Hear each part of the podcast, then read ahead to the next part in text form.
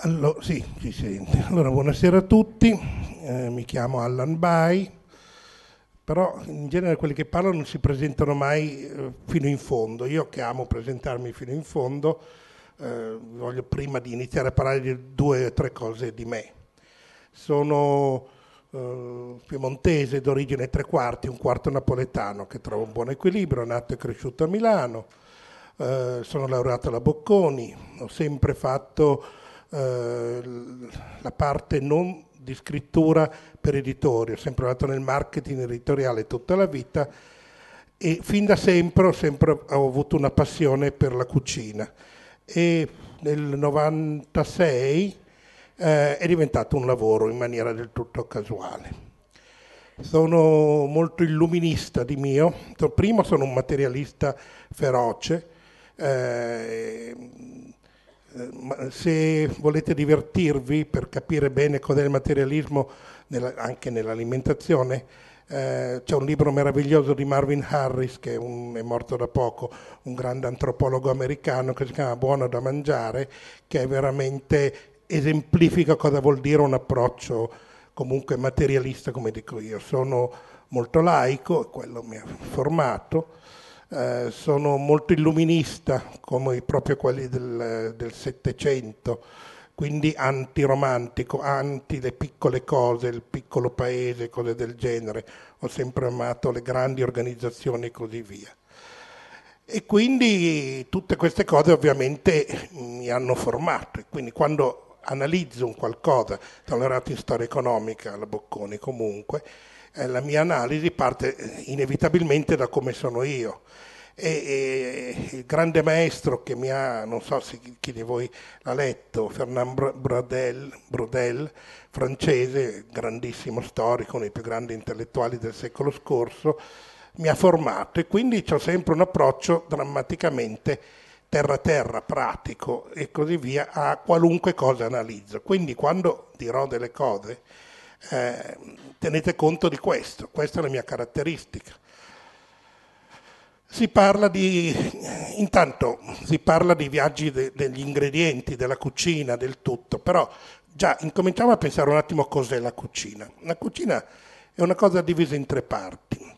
Eh, si tratta di eh, rendere commestibili degli ingredienti, quello si chiama cucina. Un, un chilo di farina cruda non si, non si fa niente, eh, un, eh, una patata cruda di nuovo non si fa niente, un, magari un pezzo di carne crudo puoi anche mangiarlo, però tantissime cose non le puoi fare. Per cui la prima cosa che è la cucina è questo, rendere commestibile qualcosa mediante cottura.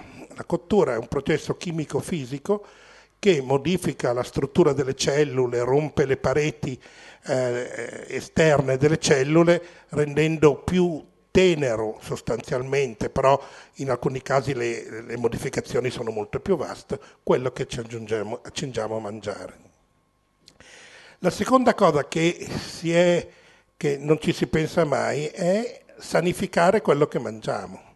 Da sempre si è capito, ma da sempre, da, da decine di migliaia di anni, di anni che ehm, è un rischio mangiare qualcosa, rischi sempre di ammalarti, ti succede, eccetera. Calcolate che nella storia gli antropologi dicono che la prima causa di morte che c'è stata lungo i millenni è stata le malattie intestinali legate a una non corretta alimentazione, molto più del colera, molto più della peste, moltissimo più della guerra e così via. Quindi questa sanificazione adesso ci badiamo un po' di meno anche se è sbagliato, perché poi eh, se andate a vedere le statistiche delle malattie gastrointestinali, che ormai non si muore più, comunque ci si ammala, eh, ci sono un paio di record non molto belli che l'Italia e alcune regioni d'Italia posseggono in questo campo. E la terza cosa, eh, dopo, dopo quindi rendere commestibile, sanificare, è rendere buono e lì diventa un concetto estremamente complicato. Cos'è la bontà di un piatto? Non è non, si può dire che esista anche un valore assoluto, che ci sono delle cose in cui l'equilibrio di sapori però stabilito da chi? Stabilito da chi scrive, quindi è molto difficile e particolarmente ottimale. Diciamo che è un mix di geni e memi, non so se conoscete il termine memo, è, è una cosa che ha inventato Dworkin, un grande antropologo americano, che è tutto quello che non è genetico, cioè tutte quelle cose che abbiamo appreso dagli amici, dalla famiglia, eccetera, che ci servono a formare il nostro modo di pensare. Quindi la condivisione di una squadra di calcio o del paese in cui vivi o, tanti, o barzellette condivise, cioè tutto quell'insieme di ehm, sapien- non sapienza, di conoscenza che ci aiuta, che ci forma e che giustamente, lui chiamato, intelligentemente lo ha chiamato memi. Quindi ci sono i geni che sono delle cose che lì è una combinazione di DNA un po' particolare, ci sono i memi che invece sono culturali. Se c'è un meme fondamentale è proprio la cucina. Quindi è figlio della società in cui viviamo, è figlio di come e dove mettiamo la cucina nel sistema dei valori. Io la metto molto in alto, vabbè, anche un lavoro, però eh, altri no e io sostengo che è un diritto costituzionale di tutti non, a, non apprezzare la cucina e nutrirsi solo per mandare giù quelle 1500-1800 calorie, che sono fin troppo, anche meno basterebbero, eh, che mangiamo ogni giorno. Quindi è un diritto, però lì dipende da tante cose. Quindi eh, succede che un po' di colpo nel, nel Medioevo la cucina francese eh, esiste Ménager de Paris, che esistono pochi testi, sia chiaro, però da quei pochi testi era una normale cucina rinascimentale con grosse tracce di Medioevo. Poi nel Seicento di colpo, e per capire il perché, diventa di moda e lì ci sono tutti quei piatti dedicati a grandi signori francesi che non è che cucinassero, alcuni cucinavano, Luigi XV, peraltro il peggior re di Francia che c'è mai stato, amava cucinare, aveva una batteria di casseruole d'argento che è rimasta mitica, cucinava per sé e per gli amici ed era molto bravo.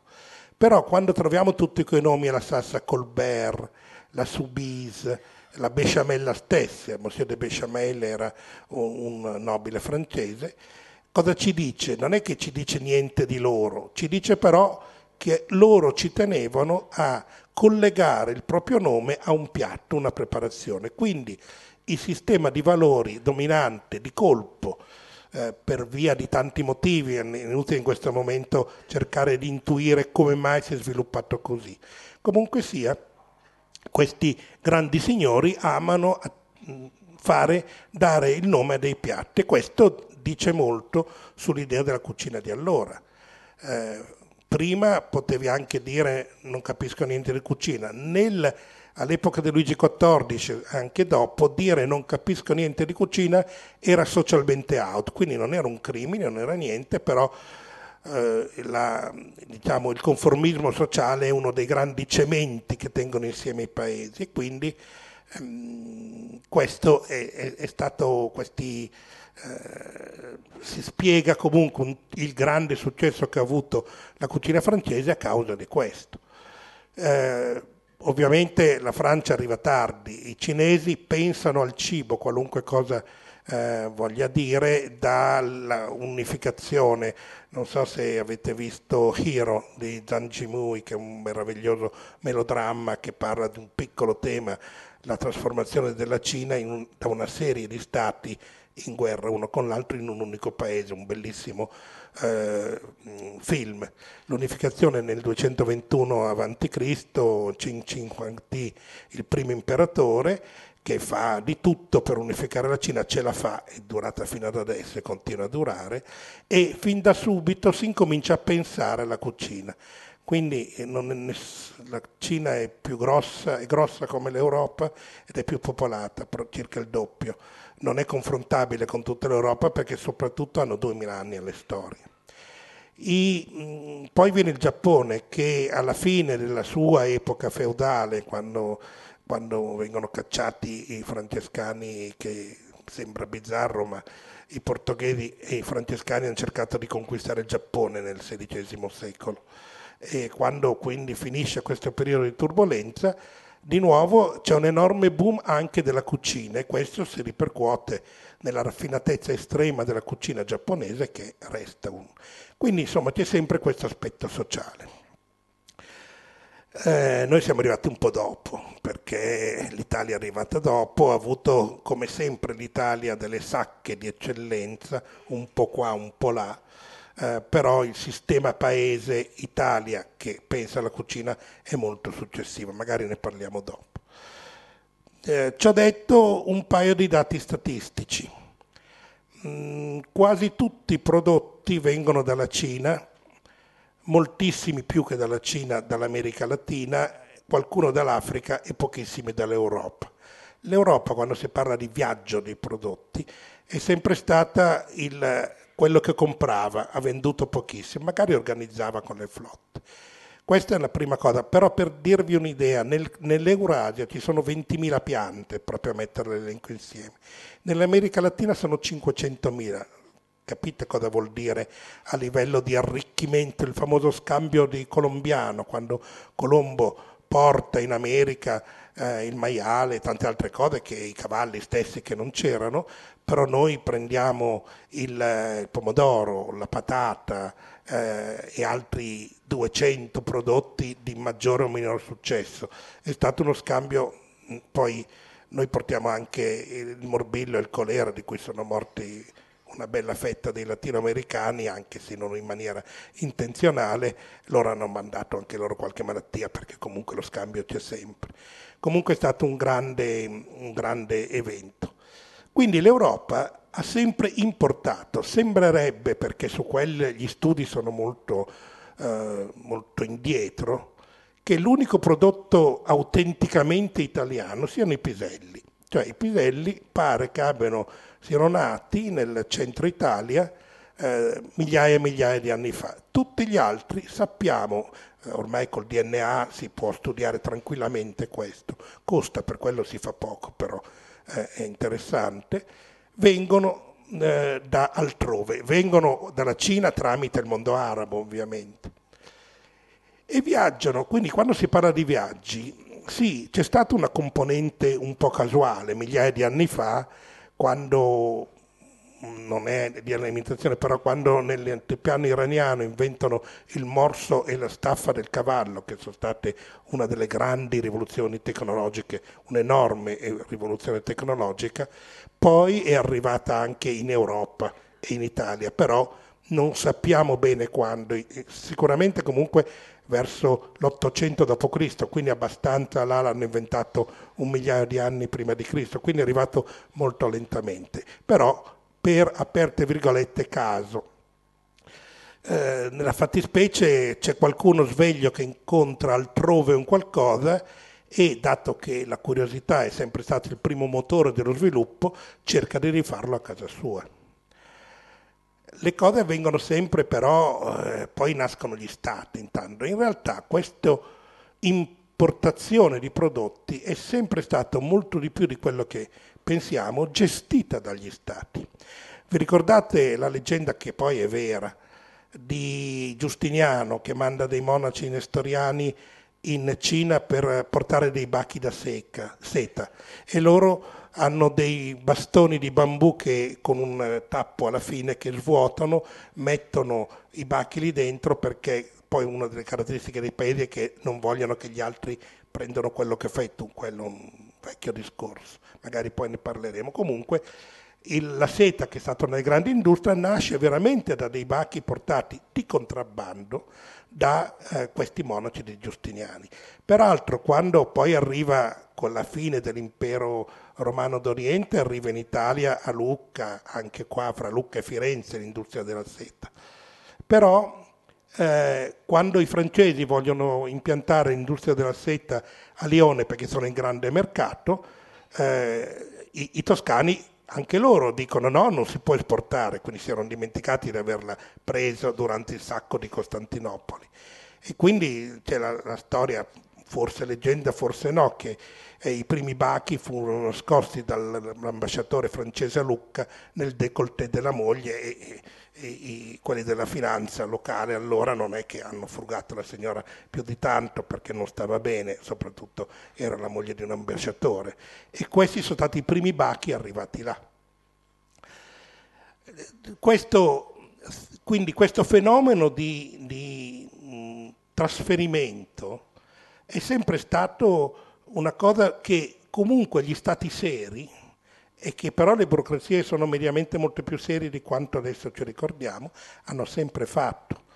Il Bounty, tutti abbiamo visto il film, sappiamo la storia del Bounty, il capitano Blight su una piccola barca di 27 metri, il Bounty, deve portare l'albero del pane dal Sud Pacifico ai Caraibi perché, perché, perché la burocrazia inglese, della fattispecie della Marina, ma comunque dello Stato inglese, dice che per nutrire al meglio i semischiavi, perché dall'Ottocento quelli che venivano portati nei Caraibi, nelle piantagioni, non si sa bene che, che contratto di lavoro avevano, che l'albero del pane è una cosa positiva.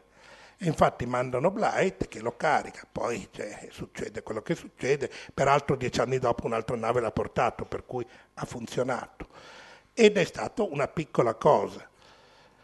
Eh, altri, il più eclatante forse caso di, di, di, di imposizione, chiamiamola così, di, ruolo pubblico, um, sono due secondo me, i più significativi di tutti. Uno riguarda appunto gli inglesi che avevano una passione per lo spionaggio, il cercare di catturare gli altri prodotti. Poi se qualcuno cercava di catturare la tecnologia inglese si arrabbiavano, ma questo fa parte delle regole del gioco. Quando eh, Lord McCartney, il primo ambasciatore inglese in Cina, va in Cina, 1794, in piena rivoluzione francese, negli ordini scritti che ha, eh, sopravvissuti perché le burocrazie scrivono tutto, dice bisogna contrabbandare delle piante di tè perché il tè era un prodotto che la Cina vendeva a tutto il mondo, soprattutto all'Inghilterra, Gran Bretagna, in cambio di niente. La Cina ha sempre esportato tante cose e non importava niente, per quello poi ci sono le guerre dell'oppio, perché almeno, almeno l'oppio incomincino a comprarlo. Comunque ci sono, eh, dicono, devi prendere delle piante di tè che vanno ibridate con quelle che abbiamo nel nostro Assam, nel senso che l'Assam era in India e quindi inglese, perché da sole la qualità è è terribile. Lord McCartney arriva a fallimento totale dell'ambasceria perché voleva, vabbè, eccetera, eccetera, però fa il furbo, eh, rimanda, rimanda, am- dice che si ammala, per cui alla fine la sua flotta va via e allora chiede di poter tornare lungo il canale imperiale con tutto il suo seguito che era enorme, erano cinque navi, non era una piccola flotta. Lungo la strada al ritorno riesce, corrompendo a tutto spiano, a prendere una ventina di piante di tè. Una delle cinque navi sua, che aveva accompagnato, le altre quattro tornano in, in, a Londra a annunciare il fallimento della, della, missione, però la quinta corre subito in Bengala, queste piante sono belle robuste, il tè è una pianta robusta, vengono subito acclimatate nel, nel, nell'Assam, in tutta quella parte lì che è tuttora un grande produttore di tè, e inizia l'epopea del tè che Nell'Ottocento il tè era forse il primo prodotto a livello di soldi economico che si scambiava a livello internazionale. Tuttora, per darvi un'idea, il caffè è il secondo dopo il petrolio, cioè dopo il petrolio che vince su tutto, il prodotto più scambiato è il caffè, allora il tè era altrettanto importante. Eh, geniale intuizione di marketing, dato che comunque erano piante ibridate, eh, la qualità era bassina, la, erano molto ricche di teina, di, di, di altri, diciamo non era una grandissima qualità.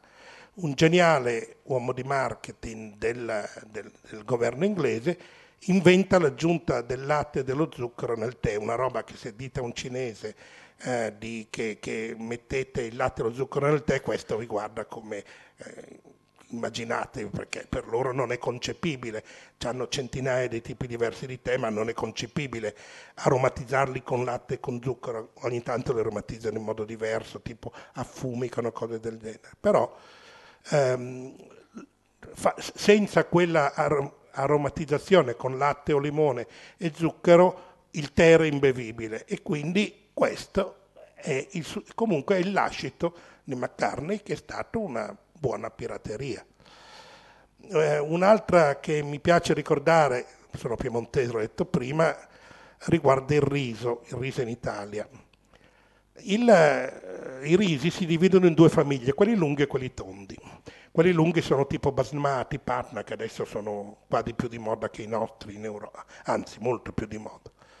Eh, mentre quelli tondi sono tondi e sono quelli dominanti in Cina e Giappone. Dato che il riso è arrivato dal mondo arabo, uno dice l'Italia deve coltivare il riso che c'è nel mondo arabo e indiano. Sarebbe logico perché eh, è così. E infatti lungo la strada in Egitto, in Nord Africa e in Turchia e in, Iran, in Iran c'è un, un, doppia, un doppio regime di tutti e due tipi di risi, prevale il riso lungo. Cosa succede? Che invece in Italia c'è quello tondo, che geneticamente è esattamente come quello cinese. Come si fa a saltare eh, un intero mezzo continente? Studia un po' la, l'ipotesi più sicura che c'è è che nel 1730 un gesuita che si chiamava Gemelli, come quello del, del, della Cattolica di Milano, eh, vercellese, figlio di produttori di riso, eh, che era nelle Filippine, legge su lettere mandate che eh, c'è un'epidemia di brusone, che era una malattia della pianta del riso, che stava azzerando la produzione. E lui allora contrabbanda, perché di nuovo la Cina eh, non voleva che il suo riso andasse altrove, alcuni sacchi di riso li fa spedire a Vercelli, arrivano, li piantano, eh, è molto più robusto, molto più, più solido, quindi il, il raccolto esplode. Nel giro di pochi anni si dimenticano tutti i risi precedenti, poi si ibridizza molto rapidamente il riso, se non si sta attenti a mantenere nel tempo lo stesso tipo di riso sullo stesso terreno non è mai facile come potrebbe sembrare. E succede che, eh, che il riso che si coltiva in Italia è di tipo eh, cinese-filippino. Si potrebbe provare la cosa, però non ho mai avuto il tempo onestamente di occuparmene, perché c'è un solo modo. Poco prima dell'arrivo di, del riso di Gemelli, eh, a Masino, che è un bellissimo castello vicino a Torino che adesso è gestito dal FAI, furono fatti degli affreschi bellissimi. La base degli affreschi era di pula di riso impastata per rendere la parete perfettamente liscia. L'unica cosa da fare, ma nessuno l'ha già fatta, è andare lì, prendere un millimetro cubo di questa pula di riso e vedere se geneticamente è di tipo indica oppure di tipo japonica, che è quello cinese fosse quello japonica, allora sicuramente padre Gemelli dobbiamo ringraziarlo perché ha salvato il nostro riso. Se invece fosse, eh, se fosse di tipo indica, quindi che c'è stata poi la cesura, se invece si scopre che già allora c'era quello tondo, bisogna ristudiare tutto, andare a cercare come è successo questo.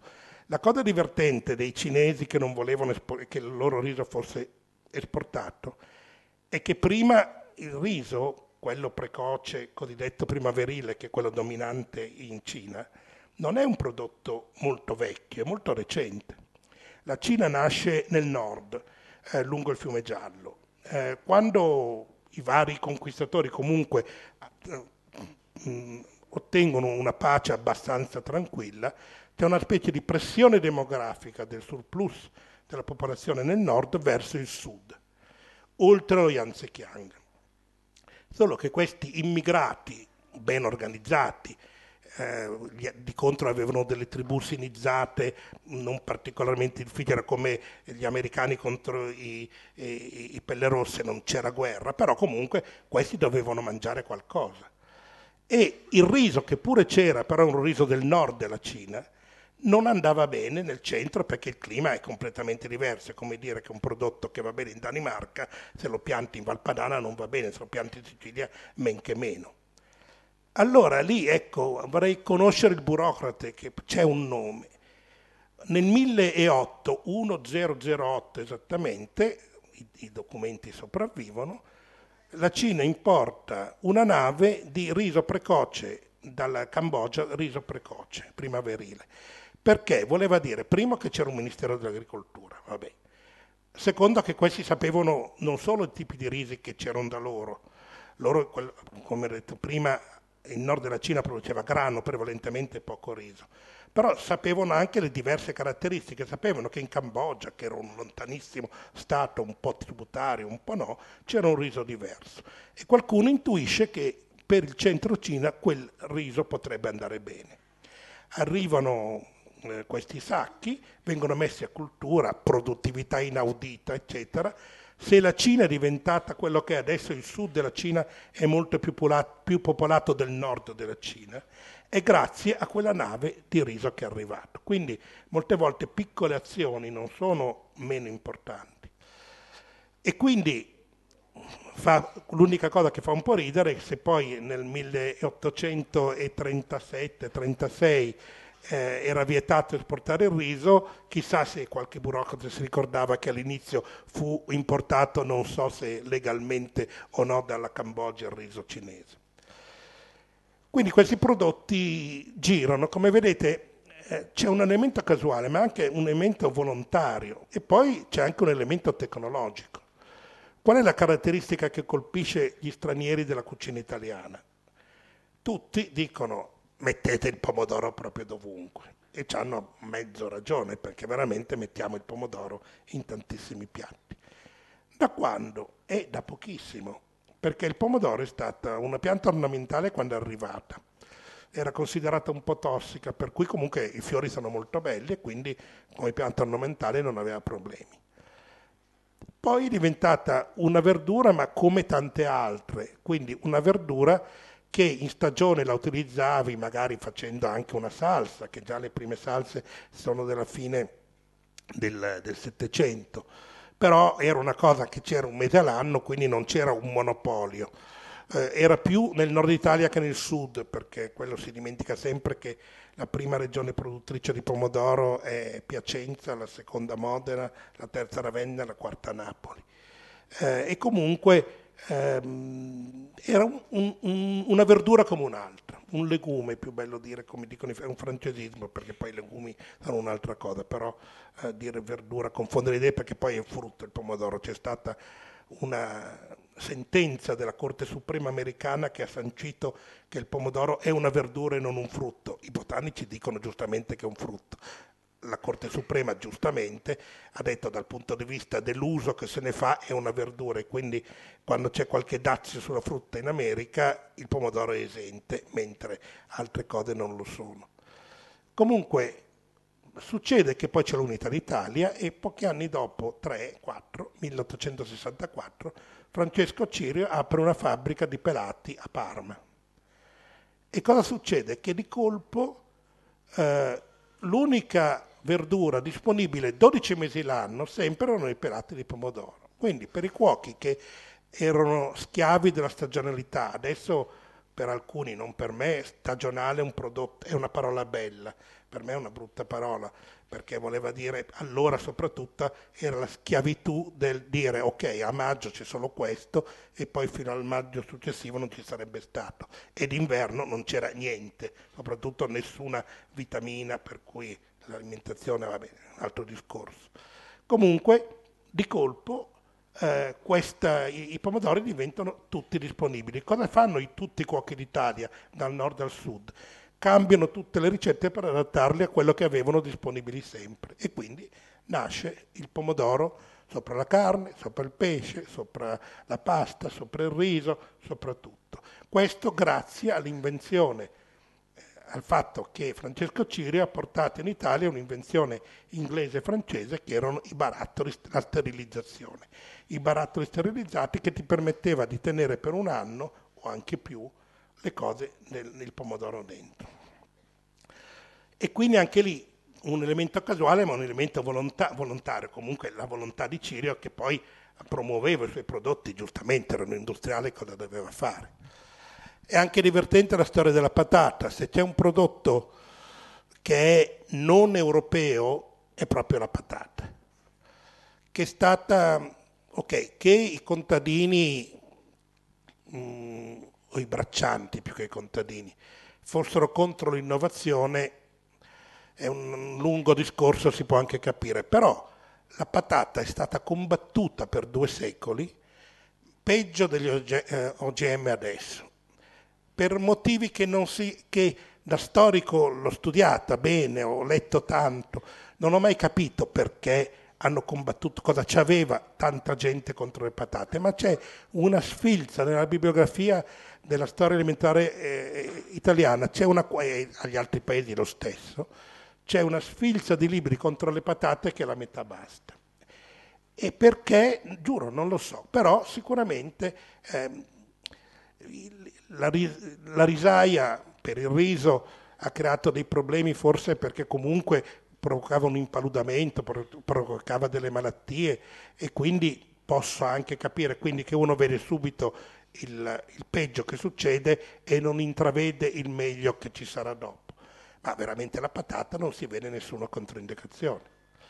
Diventa popolare grazie alle guerre, perché quando nei primi paesi dove si diffonde veramente la patata è la Prussia nella guerra di successione austriaca 1750 fino al 57, la Prussia, che sopravvive a stento perché litiga con tutto il resto d'Europa, eh, so, scopre che un esercito che passa magari il grano riesce a rubarlo, ma le patate sottoterra no. E quindi di colpo, sì, poi il, il, la burocrazia ottima, burocrazia prussiana favorisce molto, è stato il primo intervento pesante da parte di una burocrazia pubblica in, in Europa.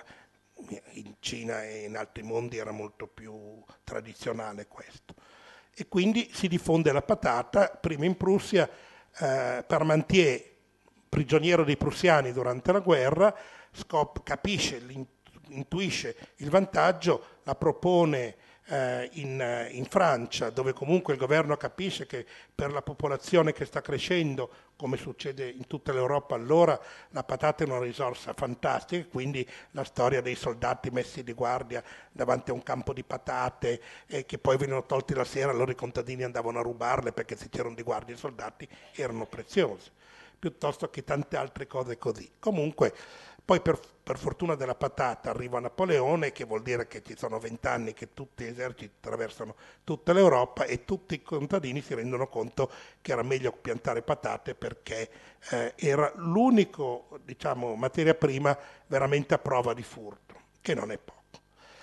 Eh, secondo alcuni materialisti come me, io sono molto d'accordo, il boom dell'Europa nel XIX secolo, cioè quello che inizia con la rivoluzione industriale inglese e finisce sui campi della Somme nella prima guerra mondiale, grosso modo, poco più di un secolo, è stato possibile grazie alla patata. Cioè la patata, dono delle Americhe, ha fatto sì che l'aumento della popolazione incredibile che c'è stato in Europa, in un, quadruplica in un secolo, e mandiamo nei nuovi mondi milioni di persone nel Nord America, in Sud America, in Australia, un po' dovunque, era che questo aumento di popolazione mangiava patate.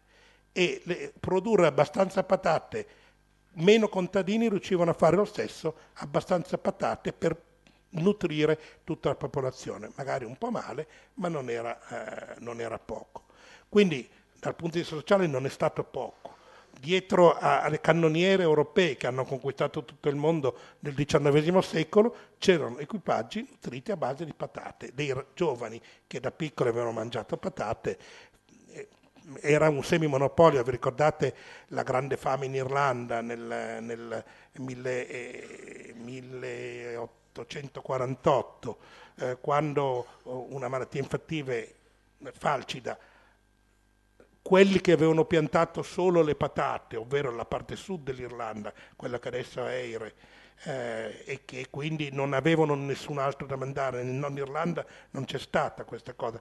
L'Irlanda non si è ancora ripresa demograficamente da allora, muoiono un milione di irlandesi e un milione vanno in America, per cui proprio è una falcidia, e perché era monocultura patata, quando la patata si ammala il paese è collassato completamente. Ci ha messo almeno eh, fino a, a, dopo la prima guerra mondiale si era ripreso per guardarsi in giro. È stato veramente un trauma eh, pazzesco.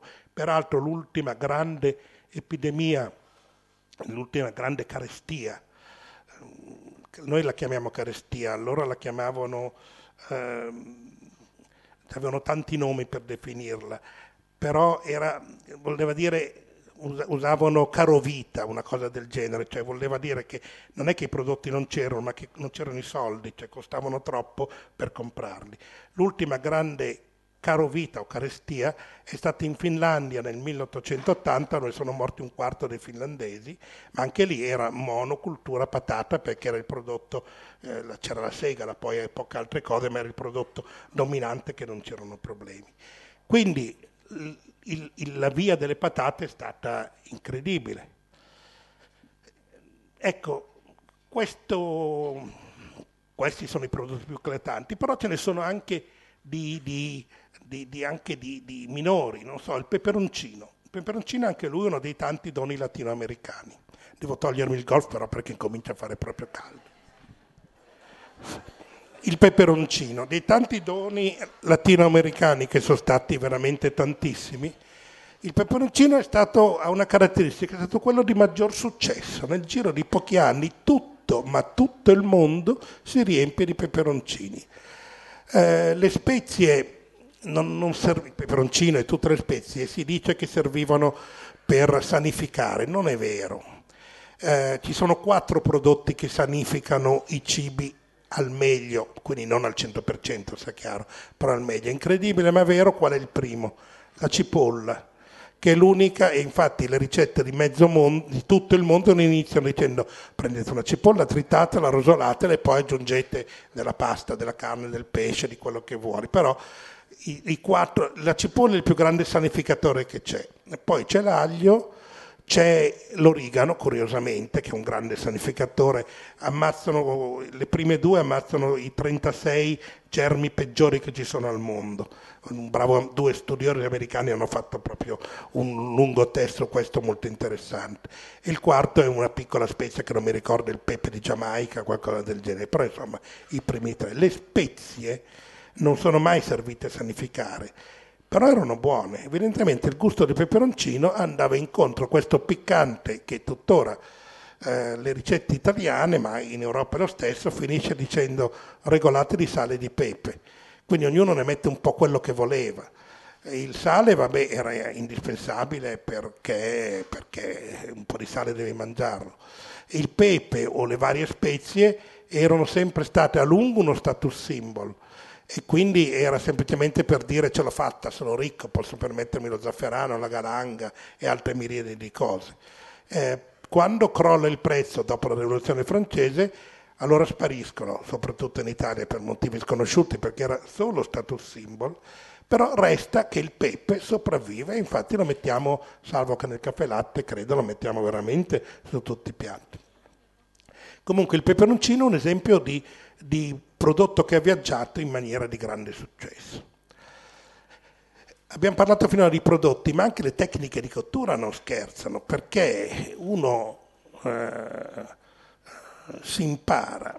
Eh, sapete perché il tempura, non si dice tempura come diciamo in Italia, ma tempura, in giapponese si chiama così? Si chiama così perché quando i ehm, i francescani che gli hanno proprio dato il peggio nella loro storia, eh, si sono installati nel sud del Giappone cercando di convertire, eccetera, nei periodi di Quaresima mangiavano dei frit- fritto misto praticamente, erano delle verdure eh, coperte con, con l'uovo, il pan grattato fuori, poi fritte perché era quello che potevano mangiare, un po' più um, robusto che mangiare solo la verdura le mangiavano nei tempi di Quaresima. In Giappone, che non capivano perché questi in certi periodi non mangiavano più la carne come mangiavano il pesce, come mangiavano in tutti gli altri, allora le quaresime erano molto più toste, soprattutto per un francescano, di quanto lo sono adesso. E quindi in questi tempi erano, hanno chiamato questo prodotto eh, tempura in onore dei, tempora, dei, dei tempi in cui i francescani mangiavano, eh, erano, non mangiavano la carne. Provate a dire a un giapponese, quello, tutti i libri di storia sono concordi in questo perché è una cosa che non c'è nessun altro dubbio, però provate a dire a un, a un giapponese medio che è sciovinista in maniera pazzesca, eh, che uno dei suoi più amati piatti è di origine ehm, portoghese, spagnola e si metterà un po' a ridere e non ci crede. Invece è così. Eh, le tecniche hanno sempre viaggiato, molto di più, ma anche, eh, soprattutto adesso dove l'accelerazione è pazzesca. Il pesce crudo, non credete quelli che vi dicono che si è sempre mangiato anche in Italia, non è vero.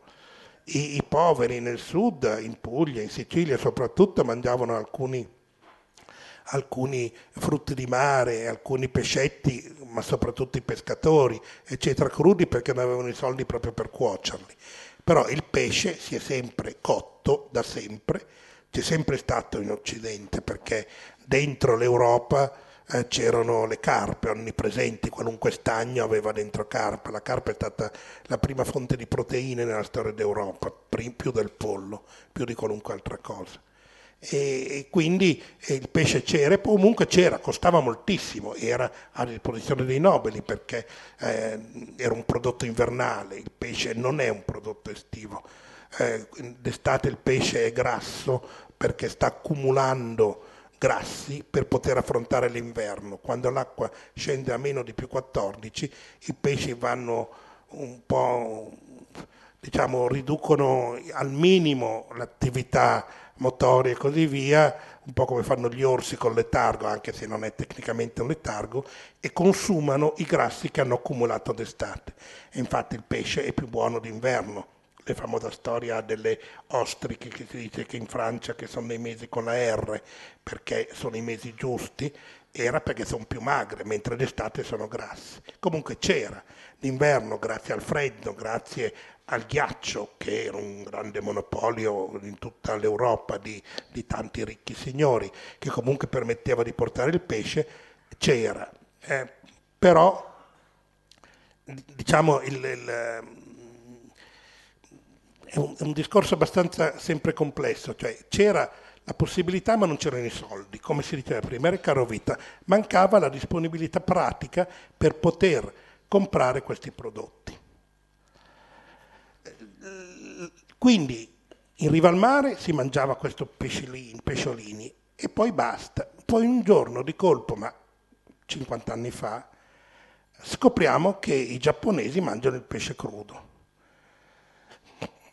Grande sorpresa perché eccetera, non solo, ma eccetera. Da, da sempre no, lo mangiavano dall'Ottocento cioè da quando sono arrivate le ferrovie, perché soltanto con i vagoni frigoriferi e le ferrovie anche lì potevano mangiarlo. E imparano anche a sanificarlo un po', c'è il famoso anisakis, non so se avete mai inciampato, spero di no, in un piatto perché è una brutta bestia, che è un, un, verme, un nematode che è presente nel pesce crudo che se cuoci il pesce muore immediatamente, però se non lo cuoci e lo mangi crudo rischia un'infezione, per dire nelle alicette nostre, che molti noi mangiamo crude, circa il 90% delle alici hanno dentro il, il nematodino, l'anisakis stare attenti sempre, infatti va abbattuto. Comunque si scopre di colpo. Questo ha trasformato tutta la cucina di pesce d'Europa. Cioè il, c'è ancora qualche ristorante che fa il pesce come una volta, c'è il pescione intero, cotto in forno, cotto, eh, solo nei libri compaiono queste ricette per chi, è, eh, chi cuoce, fa un courbouillon che ci metti un sacco di tempo, devi farlo raffreddare, poi ci metti il pesce dentro, porti al bollore, poi spegni, devi lasciarlo raffreddare dentro, non lo fa più nessuno. Ormai tutti sfilettano e poi ah, cuociono, perché a volte anche i giapponesi cuociono, però la scoperta Il primo ristorante giapponese a Milano, il Suntory, è del 65, se ben mi ricordo, 1965. Di colpo tutti i cuochi vedono lì, vanno a mangiare ogni tanto, era carissimo, allora però lo vanno e scoprono un mondo di tecniche nuove, come i giapponesi avevano scoperto il fritto misto, che è il piatto più buono del mondo secondo me, nella mia, quello alla piemontese, poi il fritto misto alla piemontese che sono 50 cose diverse. Pochi giorni fa a Canelli, dal San, San Marco, mi hanno portato una teglia così di fritto misto, eravamo in quattro, abbiamo fatto fatica a finirlo. Comunque si, si scopre quello. Poi è anche la scienza da una mano, sono sempre viaggi interni. La famosa crosticina della carne. Dicevano le nonne che la carne dovevi metterla in acqua bollente perché così il caldo sigillava la parte superficiale della carne e quindi i succhi interni non fuoriuscivano più. È una balla, non è mai stato vero, qualunque scienziato è in grado di verificarlo. Cosa succedeva però? Che questa crosticina interna, che poi tecnicamente si chiama reazione di Maillard, l'ha studiata ma alla fine del secolo scorso, è soltanto buona. Cioè noi abbiamo un ricordo ancestrale nel nostro DNA degli, degli, antenati che facevano lo spiedo, la prima cottura è stata uno spiedo col fuoco sotto, con la brace sotto, dove girava e questo faceva sì che prima dovevi tenere eh, l'animale più vicino alla, alla brace in modo che avesse la prima cottura, poi l'allontanavi per continuare a completare e avere cotto tutto anche la parte interna. Questo è veramente nei nostri memi veri o anche nei geni, perché lo mangiamo da anni, che il sapore a tutti noi piace di più il grissino un po' scuro, quello un po' bruciato, perché appunto anche lì la stessa, si chiama sempre reazione di Maillard. Bene, quest, adesso poi di colpo non si sa chi, forse sono stati i fratelli Rocca di Girona che sono stati i grandi innovatori, forse qualcuno in America, eh, ne ha raccontato Harold McGee che è un grande teorico della cucina nuova, uno dice ma perché invece di mettere la carne o un'altra cosa in un grasso e farla rosolare, che comunque eh, le ricette non tutte dicono, ma dovrebbero dire rosolate bene un qualcosa, poi scolate il grasso e portatelo a cottura in una seconda maniera, tipo aggiungendo un brodo per il brasato, oppure senza aggiungere niente e dell'arrosto, però sempre prevede scolare quel grasso, perché altrimenti era un grasso che andando avanti a cuocere così a lungo, ore e ore, degradava da matti, superava il punto di fumo e quindi diventava proprio, non esageriamo a dire tossico, però sicuramente non buono. Questo eccetera, finché uno ha un'idea che prende un grosso accendino e lo passa così sulla carne. La reazione di Maillard è immediata, che poi è la sintesi fra proteine della carne, bla bla bla bla, la crosticina la crei senza aggiungere eh, un grammo di grasso. E aggiungendo il grasso solo a fine cottura crudo. E tutti sanno ormai che eh, se un po' di grassi dobbiamo mangiare, ne mangiamo sempre troppi, ma comunque se le mettiamo da crudo, sia burro, sia olio, sia qualunque cosa, è molto meglio perché non li abbiamo degradati in cottura. È una tecnica nata un po' così che tutti, ma tutti i grandi ristoranti, magari le trattorie ancora di meno, però tutti i grandi ristoranti del mondo ormai applicano perché risparmi grassi che costano e quindi dal punto di vista economico conviene e viene più leggero. Provate ormai costano poco in tutti i negozi di attrezzature di, di cucina. Ehm, li trovate. L'unica cosa che non c'è, non si sono ancora messi d'accordo sul nome. Io lo chiamo accendone perché mi piace, però eccetera. I tedeschi lo chiamano torcio, torcia e altri lo chiamano ancora in altro modo. Comunque accendone lo capiscono tutti. Eh, è una cosa che rende molto leggero il tutto. Una seconda cosa, sempre la scienza americana, è un dono, è un viaggio dall'America, ormai eh, in America è successa una cosa, che sono entrati in guerra nella seconda guerra mondiale, per, per, peraltro è stata l'Italia che ha dichiarato guerra all'America e non viceversa, cosa che fa sempre ancora un po' ridere. Succede che questi nel giro di un anno si ritrovano con 10 milioni di persone arruolate che devono mangiare tre volte al giorno e gli americani ricchi allora erano abituati che volevano mangiare abbastanza bene.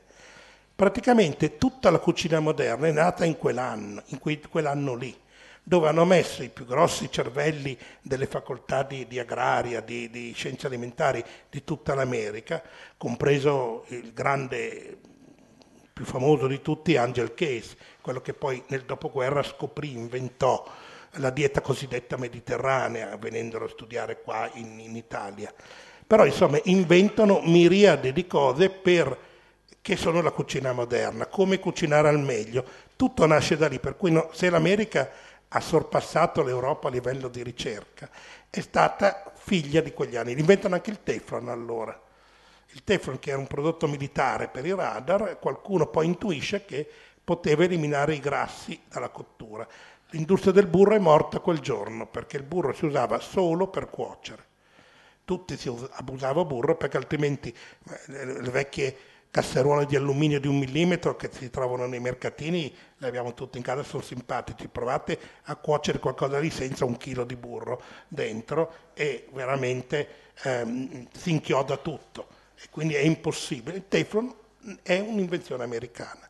Comunque gli americani inventano, incominciano a studiare sistematicamente tutto con delle cose che non hanno un ritorno. Io, Igles Corelli, che adesso è qui a, a Pescia, qui vicino, che è un grande amico, un grande maestro, mi ha insegnato una volta il paradosso del calamaro. Il calamaro del calamaro. Il calamaro è una strana bestia che è tenera, incomincia a cuocerla, dopo un po' diventa duro, e allora devi cuocerla moltissimo per riportarla morbida. È sempre stato così, basta. Poi in America, non, non purtroppo per fortuna, perché poi queste cose sono patrimonio condiviso, si mettono a studiare l'industria ovviamente, ma perché succede questo? E capiscono che a 72 gradi, la cifra esatta non mi ricordo, mi pare proprio 72, due delle componenti presenti nel, nel calamaro vanno in soluzione e diventano, hanno una texture più, eh, più tenace, quindi creano quella specie di callosità che fa sì che dobbiamo poi stracuocere per rompere le cellule che sono entrate e quindi farlo ritornare tenero. Risu- invenzione qual è? Beh, cuciniamolo a meno di 72 gradi.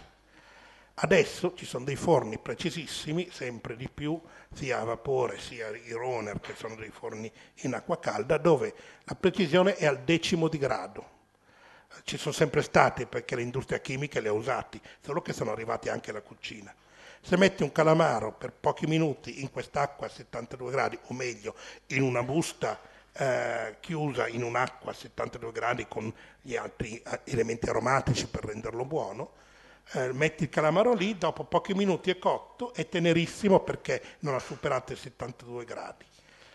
È un punto di non ritorno, sì, perché un cuoco ha il diritto di continuare a fare la vecchia maniera il calamaro, ma è, è scemo, perché se ha questa macchina a disposizione guadagna tempo. Eh, la, se cuoci molto a lungo anche la massa totale, il peso di un ingrediente diminuisce, mentre se lo cuoci a bassa temperatura resta più grosso, quindi un chilo di carne cruda cotta a brasato diventa 700 grammi, cotto sottovuoto con questa tecnica diventa 900 grammi, qualunque cuoco sa fare bene i conti e si rende conto che questo è un grosso vantaggio. Può tornare indietro? No, non può tornare indietro, dico io, perché è quello, una volta che hai scoperto una soluzione a un problema, fingere di non averlo scoperto è proprio da sciocchi, è da mettere la testa sotto la sabbia. Quindi questi viaggi ormai il mondo è uno.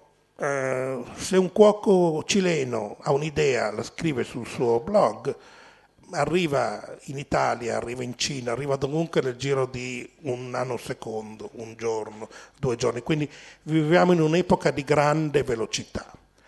Il costo dei trasporti è crollato, ormai eh, la specializzazione, mito dell'economia classica, di Adamo Smith del Settecento è diventata veramente tale perché se poi hai un buon prodotto buono puoi spedirlo dovunque nel mondo e l'incidenza del trasporto è minima. Io, una delle classiche storie che mi fanno arrabbiare tanto sono i prodotti non di stagione. Io dico a me, io non voglio i prodotti forzati i prodotti di serra fuori non stagionali perché non sono buoni, non frega niente dove uno li coltiva, però mediamente sono meno buoni di. Però se a febbraio mi arrivano dalla Tasmania, come di fatto succede, delle meravigliose ciliegie in aereo, che costa meno che portarle via camion dalla Sicilia, grosso modo, se compri un aereo completo, però ecco, quella è un po' di massa critica, perché no? sono raccolte nel momento migliore dell'anno perché in Tasmania è in piena estate, febbraio. Giustamente le vendono in tutto il mondo e se loro comprano la nostra pasta, il nostro olio, noi dobbiamo giustamente comprare qualcosa da loro. Hanno queste cose qui e quindi mi arriva, adesso che incomincia ad arrivare, costa ancora un po' di più rispetto a quelle che le pago d'estate ma sempre di meno perché nel momento che riesce ad arrivare quel famoso aereo completo che finora non ci siamo ancora, ci sono alcuni grossisti che ci provano, ma di fatto devono comprare da Parigi dove arrivano gli aerei completi e quindi questo fa sì che comunque costano di più a febbraio. Però è un di più che una volta era tre volte tanto, poi è diventato due volte tanto, adesso è una volta e mezza rispetto a quello che costano le buone ciliegie in luglio in, in Italia. Quindi insomma il mondo è diventato uno le tecniche sono patrimonio di tutti, i prodotti sono patrimonio di tutti, cercare di bloccare qualcosa è una cosa impossibile perché poi ci sono dei problemi di regole condivisi, come non so se avete letto sui giornali, adesso inizia un mega negoziato per aprire un mercato comune unico nord atlantico, cioè tutta l'Europa, Canada e Stati Uniti, che dal punto di vista dello sviluppo economico, eccetera, ha solo vantaggi. Verrà fuori un sacco di pasticci per un solo motivo. Le regole non condivise sull'agricoltura, perché gli americani usano certe tecniche che in Europa non si usano e viceversa. Però mi fa tristezza l'idea che potrebbe essere questo, mi auguro che non capiterà, potrebbe essere questo a bloccare questo mercato comune che metterebbe insieme 800 milioni di consumatori dando un po' di spazio alla povera Europa e America che comunque rispetto all'Asia che sta correndo sono un po' indietro. Comunque ormai il mondo è veramente diventato uno. I prodotti dovunque vengono prodotti possono essere prodotti qui. Il kiwi, l'Italia è diventato il più grande produttore del mondo di kiwi ed è una cosa nata 50 anni fa perché era un prodotto tipico neozelandese. Qualcuno ha avuto l'idea, ha funzionato economicamente, i soldi c'erano, in questo momento è un grande esportatore di kiwi. Poi forse i neozelandesi non sono così contenti, però le loro pecore, il loro campano di pecore, sono state rubate all'inizio dell'Ottocento nell'America Latina, che non voleva esportarle, e le merinos, che sono queste grandi pecore che riempiono l'Australia e Nuova Zelanda, furono contrabbandate dagli inglesi, che erano potenti per cui tutti chiudono gli occhi, però proprio furono caricate e portate lì. Quindi, vabbè. Quindi se poi noi abbiamo preso indietro il kiwi, mi pare che tutto sommato il saldo si può, ci può stare ancora. Il mondo è uno, i prodotti sono uni, chiunque può coltivare dove vuole se lo sa fare, eh, chiunque può importare da tutto il mondo se lo desidera fare. Abbiamo per la prima volta nella storia a disposizione tutto l'anno una messa di prodotti inaudita. Io dico godiamoli, favoriamo i cuochi che lo fanno. Eh, il, c'è un, un, cuoco bravo, Marcello Trentini del Magorabin di Torino, che ha un, un piatto che si chiama Chilometro 10.000, che eh, mette insieme appunto eh, dell'agnello neozelandese con delle ciliegie di non so dove e con delle patate della zona a febbraio ed è un piatto meraviglioso soprattutto, eccetera. Ecco, eh, lui è bravo, è furbo, intelligente. Io dico, ok, abbiamo un po' di crisi in questo periodo, però le crisi si superano andando avanti, non guardando indietro. Nell'agricoltura è un grande comparto in cui l'Italia soffre, soffre perché, perché non lo so. Io mi chiamo Baicoli greco, sono di origine fiamminga, belga fiamminga, quindi mi piace il Belgio, anche se ho un, solo un quadrisavolo belga. Ci ho detto, il Belgio esporta più prodotti alimentari dell'Italia questo mi dà fastidio proprio concettualmente, che lo facciano i Paesi Bassi, l'Olanda, che sono i più avanzati da secoli va bene, che lo faccia la Germania e la Francia mi va ancora bene, ma che tutto il vitello che trovo in giro per il mondo, il vitello non è una carne molto diffusa, è solo belga e quello mi sta proprio non me lo spiego perché l'Italia non deve poter proporre il vitello una cosa tipicamente italiana. Eh, nel nord Italia soprattutto perché le preparazioni a base di vitello sono tantissime. Bene, eh, un vitello italiano che sia uno non solo non si trova in, eh, in, eh, all'estero, ma dei grossi macellai che vendono, ma che sono grossi macellai, comprano in Belgio perché questi belgi sono bravi, gli danno tutto quello che vogliono, i quantitativi che vogliono, con uno standard di qualità. Poi vende birra il belga, e eh, lì vabbè, ognuno deve eccellere in qualcosa e nelle birre sono bravissimi. Vende un sacco di cioccolato, compra il cacao, lo trasforma e lo vende. Non vi dico, guardate le statistiche sui cavoletti di Bruxelles, quando dice ma chi se ne frega dei cavoletti. Beh, a vedere le cifre del conto economico dei cavoletti importati e li vendono in tutto il mondo i cavoletti di Bruxelles. Tutta la zona di Bruxelles perché non è tutto il Belgio che li può produrre, vive di cavoletti, cioè è quasi la prima industria molto diffusa di produttori enormi, bravissimi. Ovviamente il consorzio del cavoletto è un po' più potente del primo ministro belga perché è lui che elegge i politici, fa qualunque altra cosa. Quindi ecco, apriamoci un po'. Alla fine, poi se volete fare delle domande, ben volentieri sono qui, però al di là di questa storia che ho raccontato in maniera un po' variegata, saltando un po' di fallo in frasca come amo io, per come mi piace, e poco da lezione universitaria, ma tanto questa non è una lezione universitaria, quindi va bene così. Eh, facciamo uno sforzo di curiosità, di conoscere le altrui tecniche, gli altrui prodotti, le altrui procedure, le altrui tutte cose che sono interessanti, perché ci arricchiscono c'è una legge matematica che dice che se hai 5 eh, cose puoi combinarle in 5 per 4 per 3 per 2 modi diversi. Se ne hai 100 puoi combinarle in 100 per 99 per 98 e così via. Più prodotti abbiamo, più tecniche di cottura abbiamo, più modo di servire abbiamo, più siamo ricchi. A parità di soldi, diventiamo ricchi a parità di soldi. Mm piccola parentesi, quando si dice che bisogna risparmiare, giusto. Poi vado dal mio macellaio che compra le bestie complete, io non, sono biodinamico e neanche bio, comunque sono biodinamiche, sono buone, mi va bene lo stesso, vende la fettina a 60 euro al chilo perché in centro Milano è giusto. Il quarto anteriore, che per fare il brasato, lo vende a 7-8 euro al chilo il biancostato, che è meraviglioso per cuocere, eccetera, a 4-5 euro al chilo. Non vi dico la spalla di maiale che nessuno vuole quanto costa. Quindi quando si dice bisogna risparmiare, non rinunciamo a certe cose, ma compriamo con un po' più di intelligenza. Della fettina facciamone a meno. Però un buon biancostato cotto lungo nel pomodoro, per esempio, è un piatto unico a base di pasta e carne, che è quello forse che amo di più in assoluto come sughi. Quindi, eh, comunque, quindi compriamo con intelligenza ma con una grande apertura di tutti e cerchiamo un po' di salvare la nostra agricoltura perché l'Italia vende vino, per fortuna, finché dura, all'estero, vende un po' di pasta e importa car- metà del consumo di carne e, eh, e, una buona parte dei mangimi che diamo a, da mangiare agli animali che sono in Italia. Questa è una cosa inaccettabile. Se c'è qualcosa che ci deve indignare nel, dell'agricoltura del nostro paese è questo. Quindi c'è una bella parola che descrive questo, che è glocal.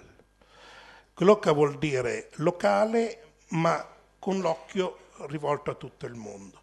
Quindi facciamo localmente le cose fatte bene e, e, con dei consorci che funzionino sul serio, nel senso che se qualcuno sgarra gli tagliano la mano destra o cose del genere però poi quel prodotto non teniamolo come se fosse una chiesa che o vai lì a vederla o vai lì a vederla perché è lì e non puoi farci niente. Eh, consideriamolo come un prodotto buono da proporre a chiunque nel mondo.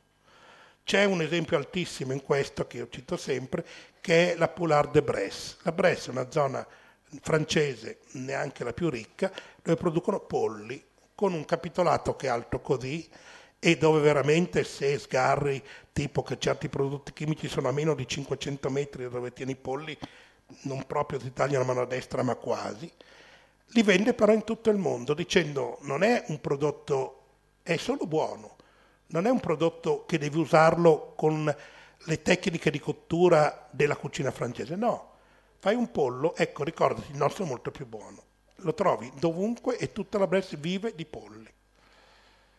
E l'Italia io lo compro poi alla fine quello di Brest perché non trovo abbastanza polli, il mio macellaio non trova abbastanza polli o le anatre, tuttora sono dalla Francia, il consorzio delle Bigarant francesi che dà delle anatre da un chilo ottime per due persone, bla bla bla, eccetera, che in Italia non le troviamo.